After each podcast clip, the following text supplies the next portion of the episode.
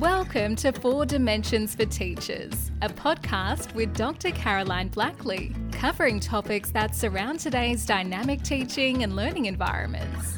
Ignite your curiosity, engage your passion for discourse, and encourage others to join us in these robust conversations, all to strengthen our community of practice. No need to put your hand up. Just tune in as we laugh, cry, challenge each other, and aim high to continue to be the best teachers we can. Our last podcast looked at how we define toxic school cultures, and three elements particularly when I looked across the research add to a feeling of a productive learning, teaching environment, school environment, or a toxic environment around the learning or the school culture. The first was around how we communicate. The second was around whether fear is something that permeates the decisions we make at school, or if we do not have fear and we can take risks. And the third was how support is offered to us individually, but seen as a whole collective within the value of the school system in which we work. So today I don't want to go further into looking at, I guess, the negative aspects of that. But what I do want to look at are the questions I did pose last podcast and I asked you to think about. So when we talk about communication, what communication works best for you and in your school? What facilitates and supports that communication? And how can that best practice be built upon to support developments in other parts of the school where maybe the school culture is not as productive as where you work or the way in which you operate? Now, I just want to touch on also, I talk productive rather than positive school culture, because when we look at our work, I'm quite honestly not interested in holding hands, singing Kumbaya, and a sense of positivity.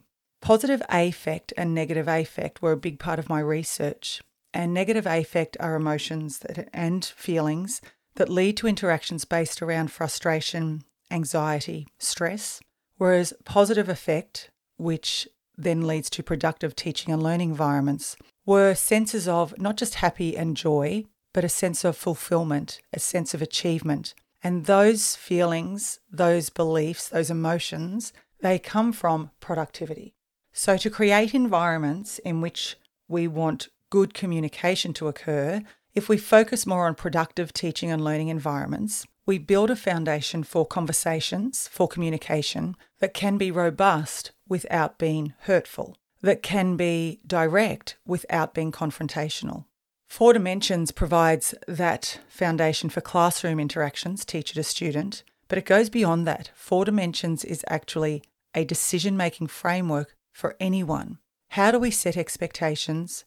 How do we interact and let people know when they are meeting those expectations? And the teachers who had the classrooms with the least disruption, and this applies to leadership teams and schools, are people who put 80% of their energy into talking around what they do want, what helps them achieve their goals, and interacting with people when they see them meeting those expectations. So when you think through what does communication look like in your school, well, what communication works best in your school? And how can you be someone who facilitates and supports that? Staff room gossip is never a place or a way to change communication processes. So take some responsibility, and this is not me blaming you, nor saying that one person can flip a truly toxic school culture, but do be responsible for what it is that you add or you take away from the environment in which you work. So how can you build that practice across your school, and how do you support other people in doing that? So the next one that we spoke about was very much how fear permeates all aspects or many aspects of school life if we are working in a toxic school culture. So the opposite of that is how do we create a school, an environment in which fear no longer looks at eating away at the ground, at the imprint, at the footprint that we put on our school? How do we create environments where people will not feel a sense of judgment, will not fear failure or not a sense of not being good enough through their actions? What do you do that makes sure that teachers that you work with, that leadership that you work with, know how they improve the learning culture that provides you with a sound foundation that you can take risk? Now, when I say take risk, I mean with a sense of accountability, because we do not work for ourselves. We work within a department or departments that have guidelines for our practice. So risk-taking is fine, But we also need to remember that reckless or risks that are without or outside the boundaries of the department guidelines are not something we get to take for granted. So how do you and how does your role impact how others feel in the school? Are you someone when teachers take a risk that you jump on board and say, wow, cool, that was a neat idea, but I see it didn't go so well for you. Do you want to talk through what worked and what didn't? Or are you someone that does that sly smile of, could have told you it wouldn't work the first time?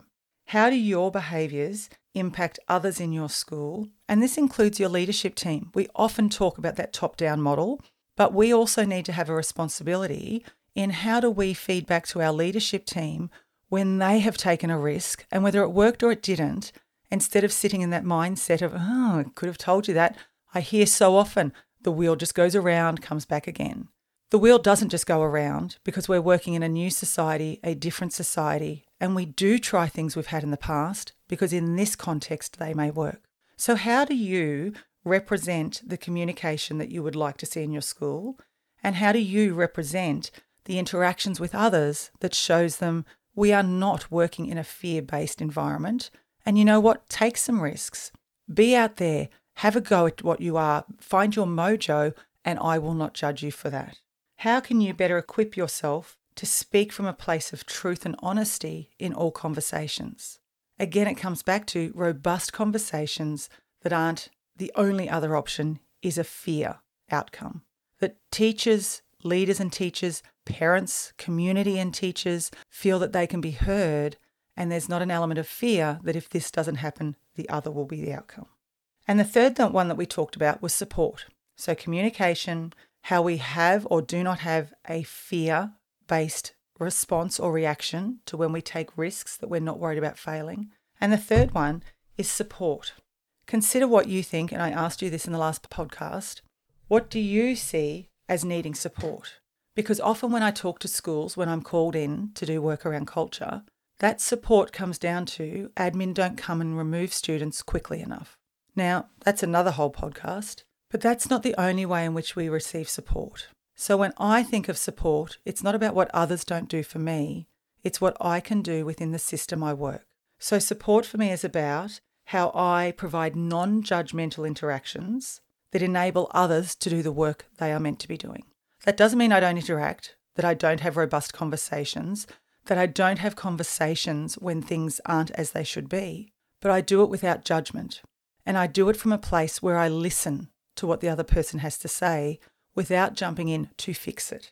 So for me, it is an environment where teachers can feel that they can do things, take risks, don't have a sense of failure, but that support comes from individual to individual, teacher to teacher, leadership to teacher, teacher to leader, and it comes from a place where there is mutual trust and respect on both sides. When we think about how we build that support system, what are the hallmarks of support conversations in your current context? What does or do other people do that when you are seeking support, the things that make you feel valued, seen, listened to? How can you tap into that to provide that to someone else? How do you feel after different conversations? This is a great way to establish a foundational basis for how you can provide support for others. When other people work with you, how do you feel after the conversation has taken place? How do you make others feel when they leave your conversations? Because that is often where we can see how we impact on the support of others. The other is, how do you know, how do you measure the impact of the support you have given? So for me, when we talk about toxic school cultures, what it really comes back to, how do we take responsibility, each individual as a part of the team? I don't believe there is an I. There are no I's in team. There are most definitely multiple I's in team. Whoever coined the term, there is no I in team. If we don't see individuals and respect individuals within our teams, those three things we've just spoken about are bound to seep in and take over in pockets. If we have, and there's always times that we are not happy with decisions, there are always times that we are not happy within the work environment that we are in. What we need to provide is discourse, moments for communication so people can be heard. People can be heard without fear of being shunned or being laughed at or ridiculed. and people feel supported in those conversations. So think about not what others do to you, but quite honestly, what you do to others. How can you change and start that process within your own staff room for being responsible for those three things? Have a great day, and I look forward to catching you on our next podcast. Thanks for listening. That's a wrap for this episode. If you enjoyed the podcast, please leave a review and visit CarolineBlackley.com and join our growing community of international educators.